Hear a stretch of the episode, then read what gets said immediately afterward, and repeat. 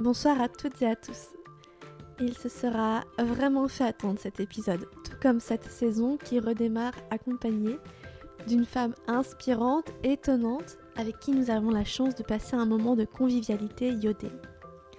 Aujourd'hui, et quand vous le souhaitez, je vous présente Clarence, que j'ai rencontrée il y a tout juste un an.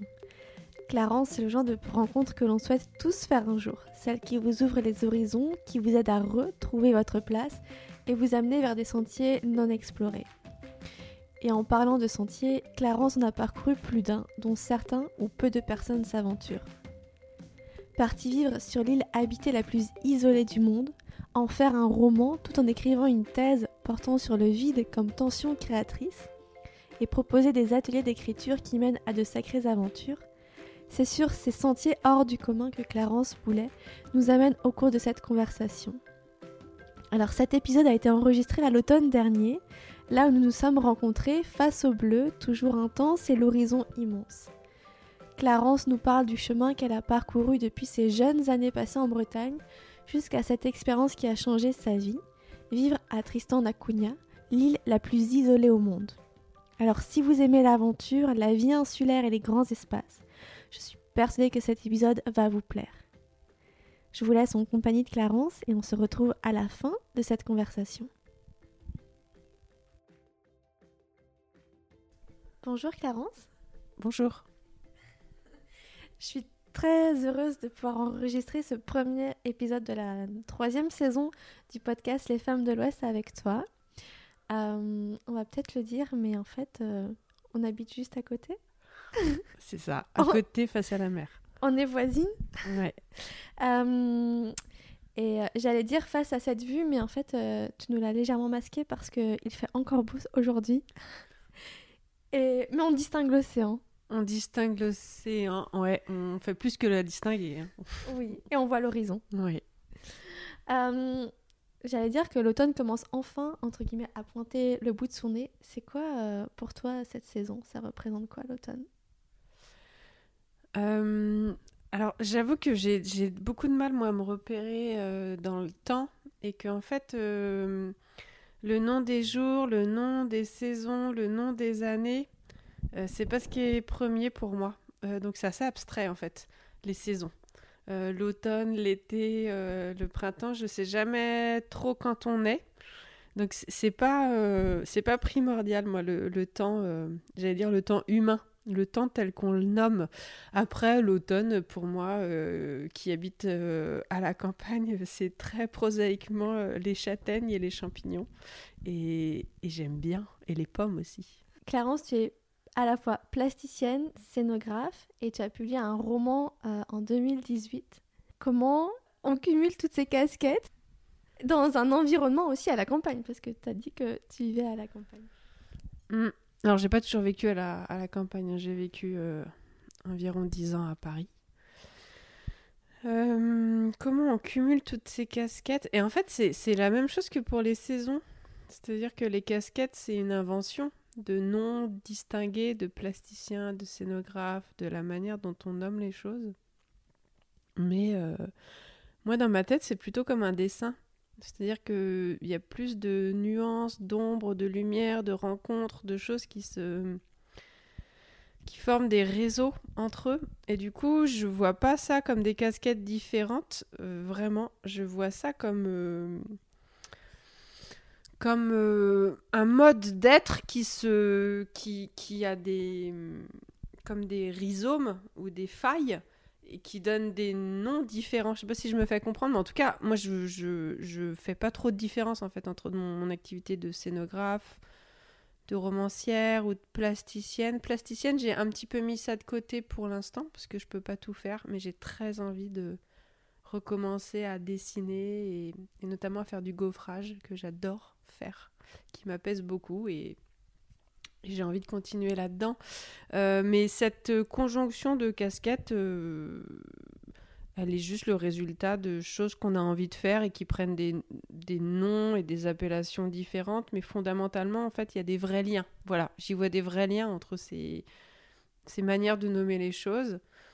Et du coup, euh, parce que finalement, mon cursus, il est assez homogène. j'ai fait, j'ai un cursus d'école d'art, de beaux-arts, d'art appliqué. Et ensuite, j'ai commencé une, une thèse en scénographie. Mais ça reste un questionnement sur le lien entre l'espace et le récit. Et je crois que j'y vois plutôt des catalyseurs plutôt que des, des choses différentes. Alors, c'est vrai que parfois on va peut-être utiliser des mots un peu techniques, mais en les cas, tout va faire sens. En les cas, tout fait déjà sens. Euh, tu as dit que tu as fait les beaux-arts et les arts déco. Euh, tu as grandi en Bretagne? Comment on, on rentre dans ces écoles et comment se passe aussi euh, de passer d'une petite euh, ville en campagne euh, à cette grande ville qui est Paris, avec toutes les opportunités et aussi les difficultés que parfois tu peux rencontrer? Et moi, je crois beaucoup aux rencontres. Et je, je- crois qu'il y a une rencontre qui a été fondatrice et fondamentale. Je devais être petite, j'avais 10 ans, et j'ai un ami de mes parents qui était constructeur de décors à Rennes, d'une entreprise qui maintenant n'existe plus. Mais c'était une grosse entreprise de construction euh, qui s'appelait Proscenium. Et, euh, et petite fille, je suis allée à l'anniversaire d'un des, des gérants de cette société et, j'ai vu des, décors qui étaient suspendus euh, au plafond et qui et la fête se, se trouvait dans l'atelier. Et c'est pas que c'était une révélation, mais c'était quelque chose qui aide plus tard à faire des choix où on sent une attraction. Une attraction comme on pourrait rencontrer une personne qui nous attire. Euh, là, on se, sent. C'est pas qu'on se sent à sa place, mais voilà, non, on, sent un désir, on sent une attraction. Et, hum, ensuite, euh, je crois que. En fait, ça paraît bête, mais moi, j'ai jamais eu l'impression de faire d'études. J'ai toujours eu l'impression de qu'on me donne les moyens de faire ce que j'avais envie de faire. Et il se trouve que ça s'appelait des écoles, il se trouve que ça s'appelait des études, mais moi, j'avais juste l'envie de, de développer quelque chose qui m'attirait. Et c'est passé effectivement par un cursus scolaire qui correspondait à une scolarité aux Beaux-Arts de Rennes, et puis de Marseille, et puis à Paris. Et en fait, ça correspondait juste à un, désir de, encore une fois, euh, explorer ce lien entre euh, espace et récit que je nommais pas du tout comme ça, mais qui euh, correspondait à des, à, des, à des appétences, à des tropismes, à des, à des choses qui, qui, m'attiraient. Donc, c'est. C'est cette rencontre de, de, de ce- cette personne qui s'appelle euh, Philippe euh, Lacroix, qui ensuite a été un de mes enseignants aux Beaux-Arts de, de Rennes. Et, et ensuite, j'ai voulu tirer ce fil-là de l'espace et du récit, parce que c'est vrai que ce qui me plaît, c'est de raconter des histoires. Et peut-être que le catalyseur dont on parlait dans la question d'avant, c'était c'est c'est ça, c'est raconter des histoires, que ce soit en gaufrage, que ce soit en traits, que ce soit en mots, euh, que ce soit en espace. Il s'agit toujours, ou peut-être un jour en musique ou en mise en scène, je sais pas, mais il s'agit toujours de tirer ce fil-là au-delà des noms, des appellations qui sont pourtant une réalité et que je ne renie pas du tout. Mais dans ma tête, c'est c'est pas d'abord les mots. Et est-ce qu'on peut dire que la thèse, c'est encore, tu continues à, à tirer ce fil, à tracer ce trait? Euh, Tout à fait, tout à fait. Euh, cette thèse, personne m'a demandé de la faire. C'est un travail qui est laborieux, qui est long. C'est un travail de défrichage, un travail euh, où on creuse très très très profond et où on récolte parfois quelques évidences. Et paradoxalement, on, le sait tous, que les évidences, c'est ce qui est le plus compliqué, plus dur à, aller chercher. Et, euh, et je l'ai fait vraiment dans, un, dans une dynamique de questionnement personnel pour avoir des éléments de réponse. Je crois euh, toujours dans cette question, euh, qu'est-ce qui fait récit? Euh, dans, dans l'espace Comment ça fait récit Et c'est une autre manière de l'explorer, la, la recherche. Euh, une autre manière que la manière euh, graphique, plastique, corporelle d'aller chercher, d'aller chercher ces, ces différents types de narration. ouais. Est-ce qu'on peut te demander sur quel thème porte ta thèse? Oui, oui. Euh, le titre provisoire, euh, provisoire parce que euh, jusqu'au moment où on a mis le point final, les choses elles peuvent encore bouger. Le titre, ça s'appelle Pour une approche scénographique de l'espace insulaire, la porosité, une condition à la création d'un espace de représentation. Et donc je travaille toujours sur la même question, hein, en, quoi un espace fait récit Et je m'interroge notamment sur la question de l'espace insulaire. Pourquoi est-ce que finalement, selon moi, euh, mais selon plein d'autres personnes aussi, l'espace insulaire est un espace particulier dans la mesure où, euh, où c'est un espace qui, qui crée euh, beaucoup de fantasmes, qu'ils soient de l'ordre du désir ou de la répulsion. On pense aux îles prison autant qu'aux îles paradis. mais dans tous les cas, qu'ils soient désir ou répulsion, il y a une représentation euh, extrêmement féconde à partir de cet espace-là. Il m'a semblé que les outils du scénographe pouvaient donner des éléments de réponse euh, à cette question. Pourquoi l'île crée de la représentation euh, et, donc c'est là-dessus que je, que je travaille, à partir des outils du scénographe, pour, pour mieux comprendre ce qui est en jeu dans, la question de la représentation de l'espace insulaire. Si on continue à tirer ce fil vers les espaces insulaires, euh, tu as passé un petit peu de temps euh, dans certaines îles. Euh, on parlera aussi de une île en particulier, l'île la plus isolée, enfin l'île de tous les superlatifs, je pense qu'on peut la nommer comme ça. Hum, tu la prononceras mieux que moi. C'est une île qui se nomme euh, Tristan. Tristan da Cunha, Tristan da Cunha pour les habitants et Tristan da Cunha pour les Portugais, parce que c'est un navigateur portugais qui a, qui a découvert euh, l'île euh, en 1506.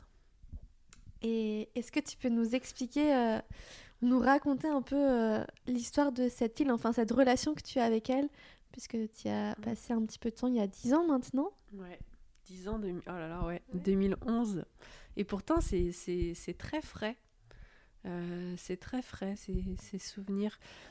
En fait, oui, c'était au tout début de ma thèse où je savais pas comment articuler ces histoires de scénographie et d'espace insulaire. Et je me suis dit que que, euh, que, que, le fait de résider longtemps dans un espace très insulaire, parce qu'il y a différents degrés d'insularité, pouvait m'aider pouvait m'aider à, appréhender les choses, à les ressentir. Je crois beaucoup, moi, à la, question de, bah, de l'expérience, mais qui est, euh, qui est, très commune hein, en, sociologie, euh, notamment hein, la question de, du terrain. Euh, et, et, sans se mentir, je crois aussi que beaucoup de choses que j'ai entreprises étaient prétexte au voyage. Et que cette thèse, elle a aussi été un, lieu, un endroit pour, euh, pour voyager. Et donc je me suis rendue sur cette île qui est effectivement euh, considérée comme l'île la plus isolée au habitée, la plus isolée au monde, parce qu'il y a certaines îles qui sont beaucoup plus isolées des, terres euh, continentales, mais c'est soit des terres qui ont des communautés de scientifiques en hivernage, soit des terres inhabitées. Et donc je me suis rendue là-bas. Ce qui m'intéressait aussi, par rapport à la question de, l'insularité, c'était euh, c'était la question de la distance. Et du coup, une île dans laquelle je serais allée en avion n'aurait peut-être pas eu la même, euh, euh, consonance, en tout cas le même usage de, de, la traversée, parce qu'il se trouve que, et c'est justement un petit peu mon propos, que la traversée fait l'île, la traversée contribue à, faire le territoire. Et donc c'était important pour moi d'avoir le temps de la traverser pour pouvoir euh, écouter ce qui se passe et savoir en quoi justement cette distance concrète, réelle, participe euh, de, la, de la construction de l'espace insulaire. Et je me suis rendue dans cette euh, île-là pour ces raisons-là, en 2011. Euh, donc c'est un protocole extrêmement strict pour s'y rendre, parce que contrairement à ce qu'on pourrait a priori penser, euh, c'est pas parce que l'île est loin qu'il y a très peu d'habitants, environ 260 sur cette île, que, que les choses elles se font... elles se font sans cadre, au contraire, il y a un cadre extrêmement établi extrêmement assis. Tristan d'Acunha, c'est une, euh, c'est un territoire d'outre-mer euh, anglais euh, qui est donc partiellement régi par, par la juridiction anglaise. Et donc il faut tout un tas de, de démarches pour, pour pouvoir y aller. Et les départs se font de, de, Cape Town en Afrique du Sud. Donc je me suis rendue là-bas. Il y a une, ensuite une traversée à bord de trois bateaux différents en fonction de, de, de, du- du- la temporalité, enfin du mois de l'année euh, dans laquelle on, se rend là-bas. Et il faut compter euh, entre euh, une semaine et, deux semaines de, mer. Alors une semaine, c'est le minimum. Et il se trouve que parfois, il peut y avoir quelques jours de plus. qui, peuvent aller jusqu'à une semaine en fonction du sens du vent, puisqu'il n'y a pas de port en eau profonde, donc on est obligé de, mouiller au large et il y a une barge euh, ou un, un- un petit bateau qui, qui vient chercher les, les comment on appelle ça les j'ai le mot anglais gears euh, les, les marchandises et, et les passagers. Euh, donc il faut suffisamment de, de, de calme euh, et de conditions météo favorables pour, pour pouvoir euh, décharger les choses et rien que ça ça nous donne euh, un condensé de, des conditions de vie euh, sur l'île, c'est-à-dire euh, un temps euh, complètement, euh, j'allais dire dilaté, en tout cas euh, euh, euh, complètement euh, différent du temps qu'on peut connaître, justement par rapport au, nom des saisons, au nom des jours. euh, Il y a un apprentissage à faire de ce côté-là. Et je me dis, quand on part, il faut être disponible pour, euh, pour prendre en compte euh, ça et que cette traversée, c'est déjà un apprentissage de cette nouvelle temporalité. Et donc voilà, je suis restée euh, huit mois sur place, sachant qu'il faut déjà 15 jours pour y aller et revenir. Et j'y suis allée, j'y suis allée seule et j'ai logé chez l'habitant, puisque là-bas il n'y a pas d'hôtel. Euh, et il y a un, département, le département tourisme, qui s'occupe de la gestion euh, du, logement, euh, du couchage pour les personnes extérieures. Donc, à l'arrivée, on, nous dit bah, tenez, je vous présente un tel, vous allez loger chez elle pendant. alors, moi, je devais rester deux mois et demi initialement, donc. Vous allez loger pendant deux, deux mois et demi chez cette personne, chez ce couple. Et donc, euh, nous voilà embarqués euh, chez, chez, chez des gens et il y a une pension à payer qui est assez onéreuse de 30 livres par jour.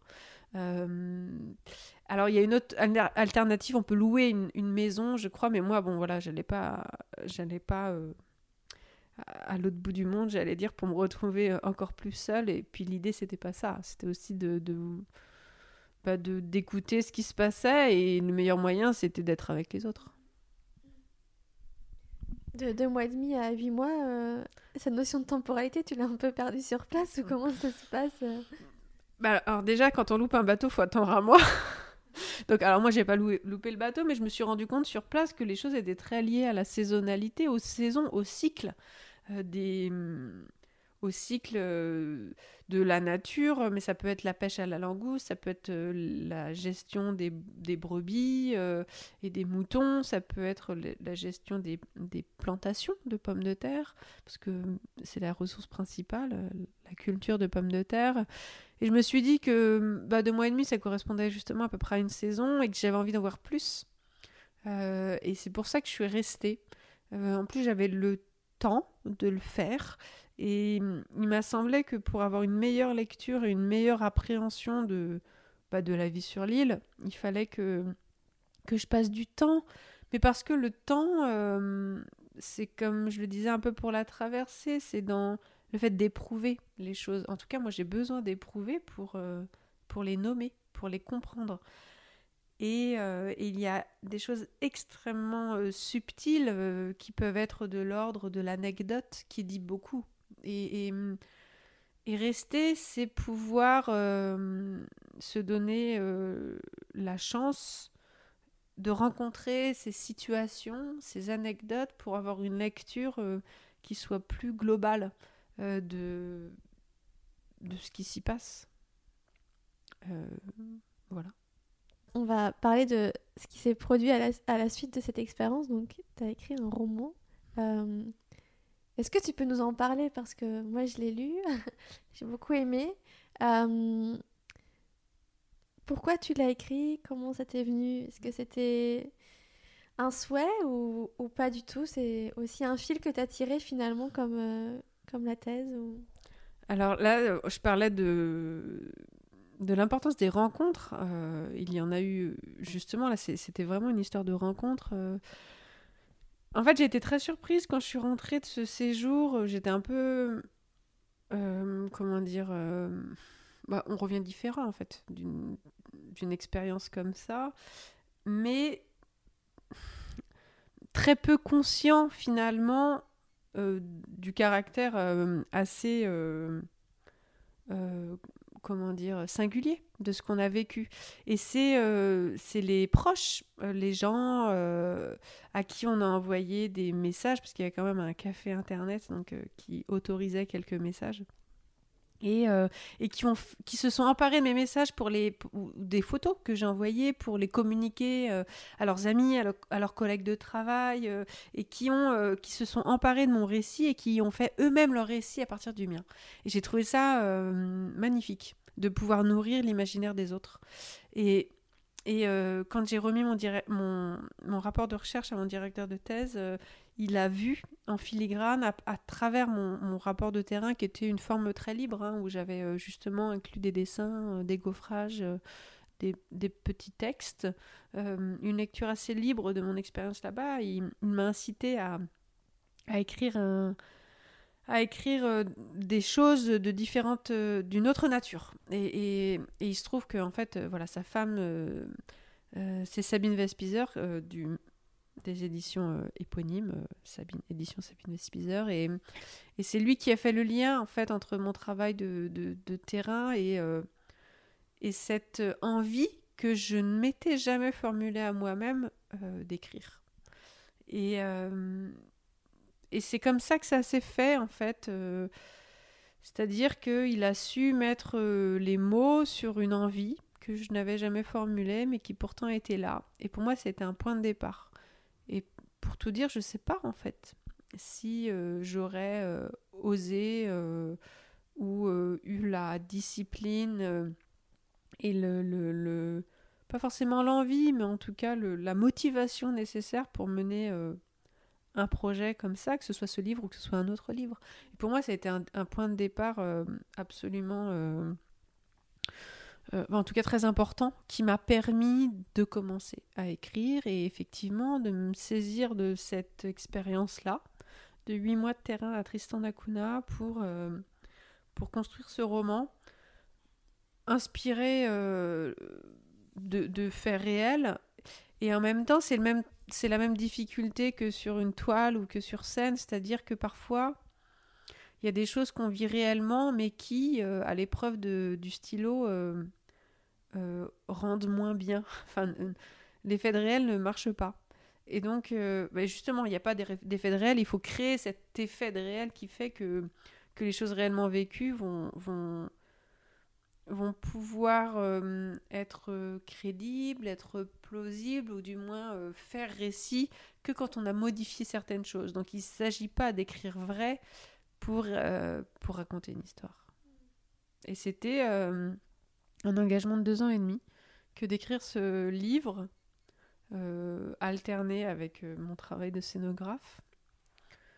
Et, donc ça a été une aventure personnelle de, personnelle et passionnante et éprouvante euh, de se retrouver face à son ordinateur et de, déployer, de déplier ses mots euh, et d'écouter cette petite voix qui,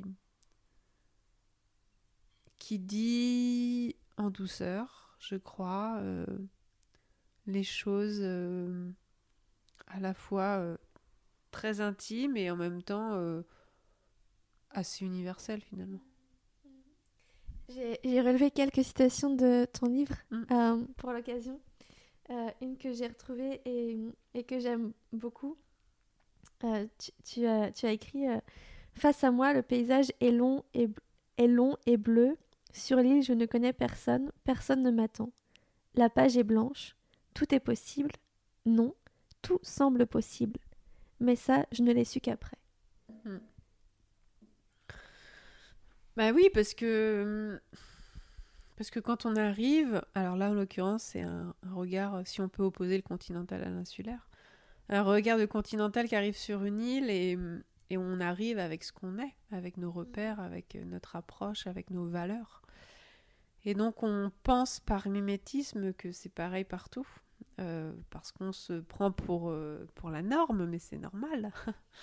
Et, donc ça dit l'apprentissage, euh, l'apprentissage de l'altérité, l'apprentissage de la différence, l'apprentissage de, oui, de, de, valeurs, euh, de manière de vivre l'espace-temps euh, qui qu'il y a. Et ça dit ça, ça dit tout semble possible. Au départ, euh, oui, euh, c'est l'archétype de l'île avec euh, l'espace utopique et paradisiaque. Et puis on se rend compte à son, à son épreuve que les choses, elles sont pas si simples que ça. Et c'est pour ça qu'il faut, enfin que moi j'ai pensé bon d'y rester. C'est que j'avais besoin d'y rester pour ausculter justement en quoi en quoi euh, c'était un, espace euh, singulier, nommer ses singularités, et en même temps, ça n'est pas qu'un espace singulier. Je veux dire, il y a plein de problématiques qui rejoignent euh, les problématiques de territoires ruraux bretons, par exemple. la problématique de la polyvalence, la problématique du choix, la problématique de, de, la météo, des choses comme ça. Ça n'est pas que différence, pas du tout. Et et ça, je l'ai su qu'après, je l'ai su qu'après avoir passé du temps, euh, que, que, bah, que qu'un territoire, c'est ça, ça, ça impose des, des manières de vivre différentes. Ça peut paraître évident quand, quand on le dit comme ça, sauf que euh, sauf que sauf qu'un voyage c'est aussi un deuil euh, parce que parce que parce qu'on fait que découvrir enfin des choses nouvelles. Mais voilà une autre citation que j'aime beaucoup particulièrement, que j'ai déjà euh, dite dans ce podcast, c'est tu as écrit euh, Rien ne sert de courir lorsque l'on s'emmène avec soi. Mm. Et je trouve cette phrase juste tellement incroyable de vérité, belle. Comment elle est venue Comment et, et, en même temps, qu'est-ce qu'elle évoque pour toi? Parce que je pense que pour chacun, c'est une phrase qui est quand même très intense. Ouais, bah elle est venue en, elle est venue en écrivant, elle est venue. Je pense que, je pense que dans les périodes d'écriture, il y a des périodes de d'hypnose aussi, et qu'il y a des phrases qui viennent parce qu'on a chauffé le muscle, le muscle du corps, le muscle de la main, le muscle de la tête. En tout cas, le corps est chaud. Et du coup, les phrases viennent, viennent apparaissent. Un peu euh, comme on pourrait imaginer un pianiste qui laisse ses mains jouer sur le clavier. Alors c'est pas si simple que ça, parce qu'on sait que par exemple pour l'improvisation, il faut un travail immense avant. Et là c'est un petit peu pareil, c'est-à-dire que parfois il y a des phrases comme ça qui s'invitent et mais je pense que c'est le cas chez tout le monde. L'idée c'est juste de leur donner la chance d'arriver jusqu'à l'écran, jusqu'au clavier. Et cette fois, je pense qu'elle est un peu arrivée comme ça, mais c'est vraiment quelque chose auquel je crois vraiment. Euh, inutile de courir, ou c'était quoi euh, Rien ne sert de courir quand on s'emmène avec soi. Ouais, c'est ça. Ben parce que même à l'autre bout du monde, euh, on emporte avec soi ses peurs, ses bonheurs, ses angoisses, ses maladies, son héritage et que euh, l'épreuve euh, de la traversée, l'épreuve du voyage, ça dit ça aussi, ça dit que on reste euh, fondamentalement soi. c'est pour ça que parfois on parle de fuite quand on assimile le départ ou le voyage à, à une fuite.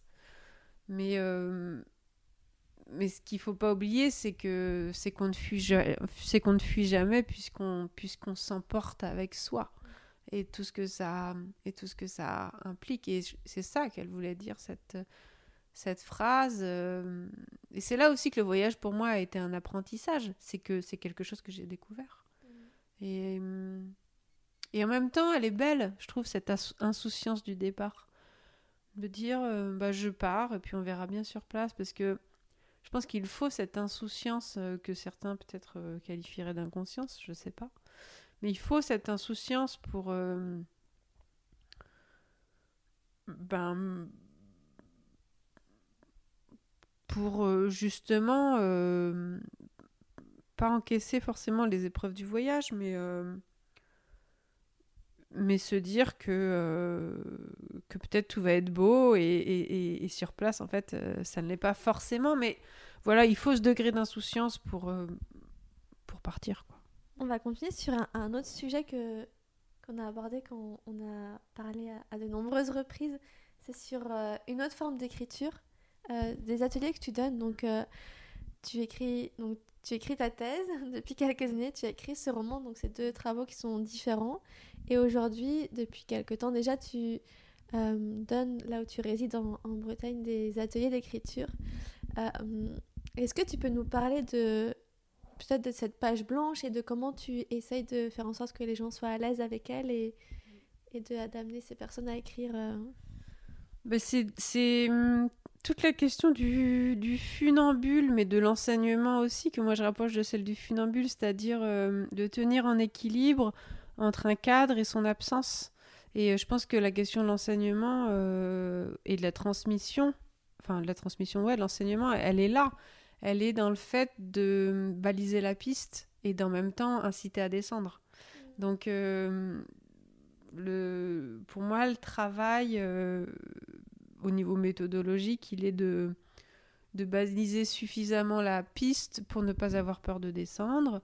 Et concrètement, j'essaie de, de faire euh, donner conscience aux gens des possibles et de que, que l'objectif c'est qu'ils puissent sortir de la séance d'atelier en se disant ah j'aurais jamais pensé euh, que c'était possible de faire ça ou j'aurais jamais pensé à faire ça. Ah tiens c'est possible de faire ça voilà donc élargir le spectre pour, euh, pour donner des petits outils, des petits instruments, comme, euh, comme un peu, euh, j'allais dire en, en, cuisine, quoi, de dire, bah, regardez, il y a aussi cet ingrédient qui existe, il y a aussi cet outil, et si on les mélange comme ça, ça donne ça.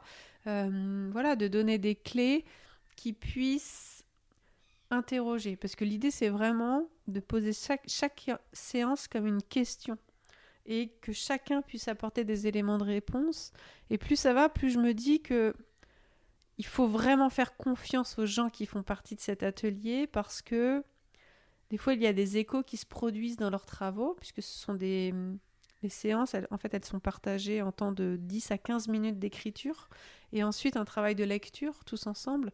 Et le travail de lecture, euh, produit des choses en fait euh, auxquelles on peut pas forcément penser quand on conçoit l'atelier euh, et, elles, produisent des choses en écho. Par exemple le travail de quelqu'un va produire un écho différent par rapport à la lecture d'un autre travail de quelqu'un d'autre et c'est ça aussi qui est intéressant c'est les surprises qu'on a dans le travail qui est fait et dans ce que ça fait dans ce que ça dans ce que ça auto engendre justement.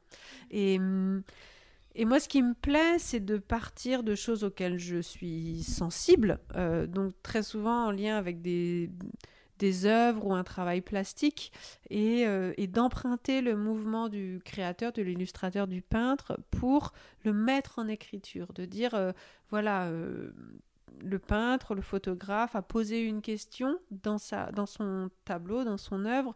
Nous, on va essayer de, de s'inspirer de ce mouvement pour le reproduire, mais en tant que en tant que personne qui écrit. Et hum, voilà, donc ce sont des petits exercices qui permettent de prendre conscience de possible en posant des questions. J'ai écouté beaucoup d'entretiens que tu as faits, qui sont tout aussi intéressants. Donc j'invite les personnes qui nous écoutent à, écouter sur France Culture notamment. Euh, tu avais fait à la, sortie de ton livre euh, un entretien qui est très riche et dont tu disais, euh, tu citais une phrase de Paul Claudel je pense que tu l'as peut-être en tête. il ne faut pas comprendre, il faut perdre connaissance. Et souvent, on cherche à, comprendre. Et est-ce que, c'est une question peut-être un peu personnelle, mais toi, dans ton travail de, thèse, euh, t'en es où en fait? Est-ce que tu cherches toujours à comprendre? Parfois, tu perds connaissance quand tu écris. Euh, elle résonne comment cette phrase pour toi dans ton travail? Euh, là, tu me prends un peu de cours parce que j'ai pas vraiment réfléchi à la question. En fait, euh, il ne suffit pas de comprendre, il faut perdre connaissance. Bah, en fait, c'est un peu ce qu'on dit depuis le début de, de l'entretien, c'est-à-dire que euh, par rapport à la question sur les saisons, sur la manière dont on nomme le temps, etc., c'est toujours un, dialogue, en fait, je crois, entre la capacité à faire état de ce qui existe dans les structures humaines, dans la manière dont on les nomme, et la capacité à savoir comment on les habite, comment on les éprouve, comment elles passent par le filtre du corps. Et perdre connaissance, ça veut dire ça pour moi. Ça veut dire euh, faire ce mouvement de digestion euh, des choses qui nous arrivent. Euh, alors, on peut les intellectualiser, on peut, faire un usage très il n'y a pas un usage possible, c'est-à-dire qu'elles peuvent passer par, euh, par, euh, euh, plein d'endroits, mais ce qui est aussi intéressant, c'est la, la, manière justement, oui, dont on, dont on les digère et dont on va les assimiler pour les rendre tels qu'on les a vus. Mais ça, c'est vraiment le travail de, de l'artiste, en fait, et c'est la question qui est centrale dans ma thèse de la porosité.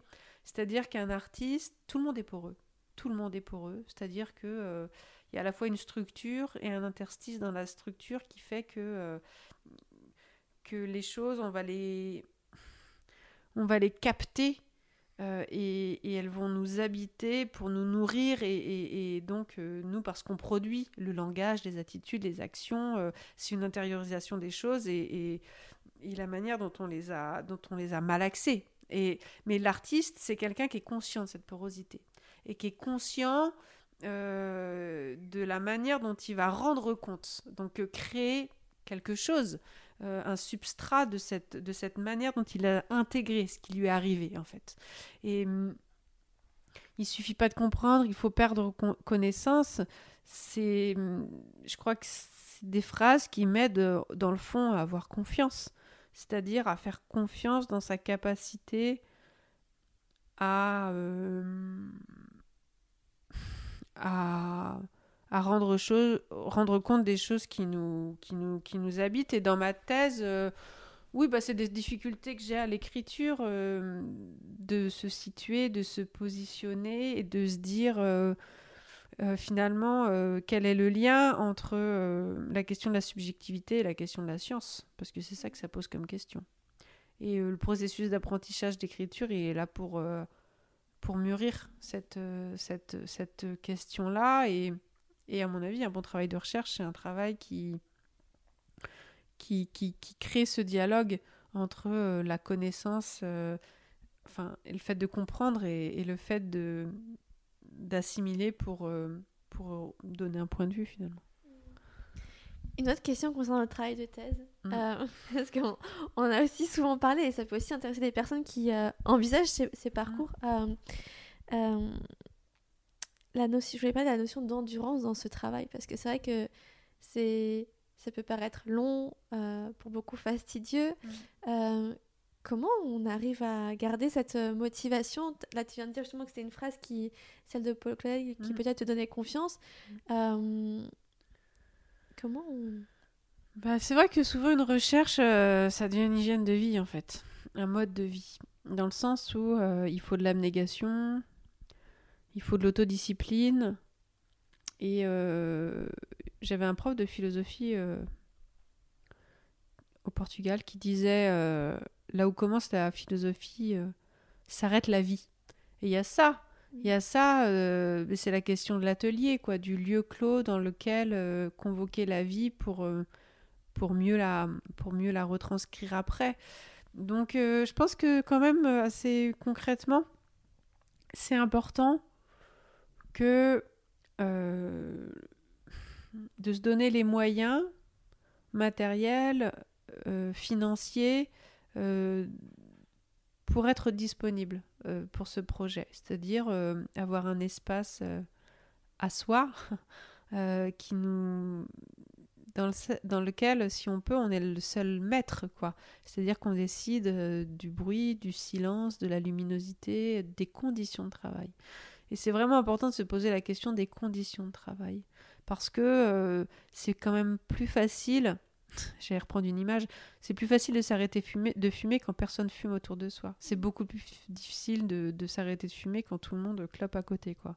Et là, c'est un peu pareil, c'est-à-dire que c'est important de s'inscrire dans un environnement qui soit favorable. Et euh, donc ça, c'est déjà une base euh, importante. Et ensuite, euh, ensuite je pense que c'est toujours cette allée et venue entre une curiosité, une nécessité de s'inscrire dans une, dans, une, dans une actualité, dans un parcours euh, qui pose, qui, dans lequel son sujet s'inscrit, euh, et en même temps euh, le fait de, se sentir libre, de s'approprier les choses pour, pour les dire telles qu'on le sent. Donc c'est ce, cette savante couture, raccord entre ce qu'il y a et ce qu'on en fait. Mais, euh, mais au quotidien, en fait, euh, c'est peut-être aussi important de se dire que euh, la recherche, c'est comme n'importe quelle activité de bureau, et que donc il y a des horaires. Et, et de s'accorder cette... cette je trouve pas mes mots, c'est pas des contraintes, mais cette hygiène, cette, ce, cet emploi du temps, là, finalement, extrêmement banal, quoi. De se dire, voilà. Et puis, l'énergie du matin, pour moi, elle n'est pas la même que l'énergie de l'après-midi. Donc c'est à chacun de se...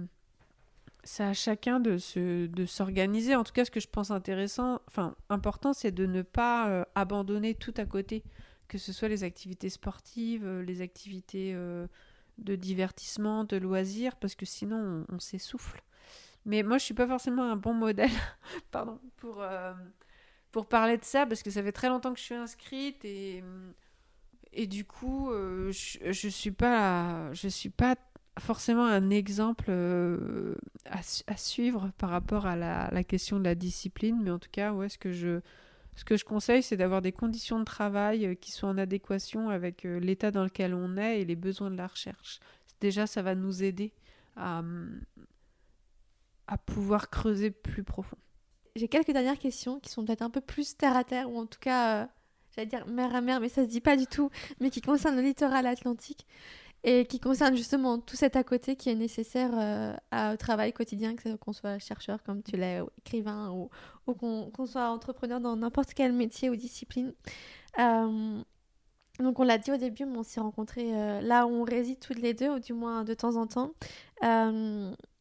Et j'aimerais que tu nous donnes quelques endroits, peut-être ce sera des îles, mais que tu aimes particulièrement sur le littoral atlantique des endroits où tu aimes te ressourcer, qui t'inspirent et, et peut-être qui ont été à la source de quelques réflexions euh, intellectuelles pour ta thèse ou, d'autres euh, éventuels projets? Euh, Oui, forcément, ça va être des îles. pendant quelques années, je suis allée sur l'île de Saint, que j'aime beaucoup parce qu'il n'y a pas de voiture. Et mais comme beaucoup de lieux où je suis allée, et, notre rencontre en est la preuve, d'abord je, suis très seule, puis après je me fais des amis. et du coup, je suis beaucoup moins seule et c'est moins facile de travailler. Mais euh, il y a notamment l'île de Saint et euh, bah, c'est vrai que oui, effectivement, euh, même si j'habite plus dans les, dans, dans les terres, il se trouve que je suis plus attirée par le littoral. Et après, ce sont des souvenirs personnels, mais nous, après le lycée, on allait en stop à Billiers et c'est vraiment une presqu'île que j'aime beaucoup à la sortie de la Vilaine. en face de, de Pénétin. Et euh, mais parce que c'est des choses qui me, qui me touchent personnellement, des souvenirs euh, de, jeunesse, de, de feu euh, interdit d'ailleurs sur la plage. Et, et d'ailleurs, quand j'étais étudiante à Rennes, quand je rentrais, je, je rentrais pas en premier chez mes parents, j'allais jusqu'au bout de la jetée de billets. Et ça me plaisait d'aller au bout du bout du bout. voilà, je, je, crois que je, je me changerais pas et que ça, ça m'attire. Mais voilà, c'est en fait c'est ça qui, qui, me, qui me vient d'abord. Et, là, on, est à, on est à Carnac quand on parle. Et c'est vrai que la petite route qui va jusqu'à Plouarnel euh, avec les parcs euh, ostréicoles, etc. Ce qui Mais c'est ça qui est bien, c'est que c'est que c'est la question de la marée aussi, que dire que dans un même paysage, euh, il y en a à peu près un milliard qui s'y cachent. Et que, et que le littoral offre, offre ça, mais comme la forêt en temps de brume euh, ou des choses comme ça. Mais je pense encore plus à, la mer et que, euh, et que la mer, euh, même quand il pleut, qu'il fait gris et qu'on a les idées noires, c'est beau. Et, que, et c'est la question de la beauté aussi, de dire c'est quoi la fonction de, de, l'art? Alors la mer, c'est peut-être pas de l'art, je sais pas, mais en tout cas, la fonction, c'est d'amener de la, de la beauté et ça, c'est assez réjouissant quand même. Mmh. Deux petites dernières questions. Une qui serait plus de l'ordre du conseil que tu pourrais donner à, à celles, ceux qui nous écoutent, et pas forcément qui ont envie d'entamer une thèse ou un projet de recherche, mais euh, qui sont sensibles à tout cet aspect artistique et qui, qui souhaitent le développer. Ou... Je sais que tu as beaucoup parlé de rencontres, et en effet, les rencontres se font beaucoup dans la vie, mais quelque chose qui, toi, t'a aidé euh, et que tu aurais peut-être voulu savoir? Bah, hum, Après, je pense que c'est comme toutes les entreprises, c'est-à-dire que euh, Enfin, je sais pas, après, je peux être contredite largement par rapport à ça, mais j'avais envie de dire de commencer petit. Mm. De commencer petit, parce que commencer petit, c'est déjà commencer. Et je crois que le plus dur, euh, comme dans une piscine, c'est de sauter à l'eau. Et donc, euh, voilà, très souvent, on se laisse impressionner par, par la représentation des choses qu'on a, qui sont souvent des prisons, ces représentations, parce que ça, on se met de la pression, etc. Mais tout le monde c'est normal. Et donc pour évacuer cette question du poids de la représentation, je crois que il faut commencer à faire petit. Alors petit, ça peut être à l'échelle de l'ongle, et puis de la main, et puis du bras, et puis du corps, et puis de deux corps, et puis d'une maison, je sais pas. Mais, euh, mais je crois que vraiment, euh, commencer petit, c'est d'abord commencer, et c'est ça qui est le, qui est le plus important. Et c'est aussi la question d'évacuer le, jugement potentiel, et ça c'est extrêmement difficile. Donc euh, peut-être s'accorder aussi, quand je dis commencer petit, c'est peut-être euh, s'imposer un quart d'heure d'écriture, mais la régularité fait beaucoup parce que là aussi on va voir des choses apparaître dans le temps. Et le temps c'est vraiment un facteur mais extrêmement important. Moi je dirais que c'est le plus important parce que parce qu'il nous surprend si on lui fait confiance. Et lui faire confiance, c'est s'inscrire dans la régularité et, euh, c'est ça qui va nous changer euh, dans le processus de création. Dernière question. Euh, un mot qui, qui définit pour toi ce que l'on a en face de nous, qui définit le littoral, l'océan, la mer? Euh, alors, je crois que c'est la question la plus compliquée de, tout, de toute la discussion. Un mot. Euh, je vais dire le mot le plus commun, mais c'est celui qui me vient parce que tout est comme ça. Je vais dire bleu. Merci, euh, merci Clarence. alors, on peut te retrouver. Où est-ce qu'on peut te retrouver d'ailleurs? Parce que je crois pas que tu sois sur les réseaux sociaux. Non, je suis pas sur les réseaux sociaux. Euh, bah, on peut me retrouver euh, dans mon livre. Je crois, que c'est... je crois que c'est le meilleur euh, moyen de me retrouver. sinon, sur, il y a une page qui est consacrée pour chaque auteur sur le site de mon mhm. éditrice Sabine Vespizer. voilà. On rappellera juste le titre de son roman qui s'appelle. Donc, qui s'appelle Tristan et qui est sorti euh, aux, éditions Sabine Vespizer et qui maintenant existe en poche depuis mhm. un an et demi, je crois, euh, aux, éditions du Seuil ou Collection Point. Voilà. Merci beaucoup. Merci beaucoup à toi. Merci d'avoir pris le temps d'écouter cette conversation avec Clarence. J'espère qu'elle vous aura plu, inspiré et peut-être donné l'envie de parcourir de nouveaux sentiers. En tous les cas, on se retrouve le mois prochain pour une nouvelle conversation. En attendant, si vous aimez ce podcast, n'hésitez surtout, surtout pas à le partager autour de vous, votre famille, vos amis, vos collègues, pour qu'ils puissent continuer à perdurer. Vous pouvez suivre le podcast et ses actualités sur Instagram, Facebook à une seule et même adresse, lesfemmesdelouest.podcast. Je vous dis à très vite. En attendant, prenez soin de vous et prenez soin du littoral atlantique.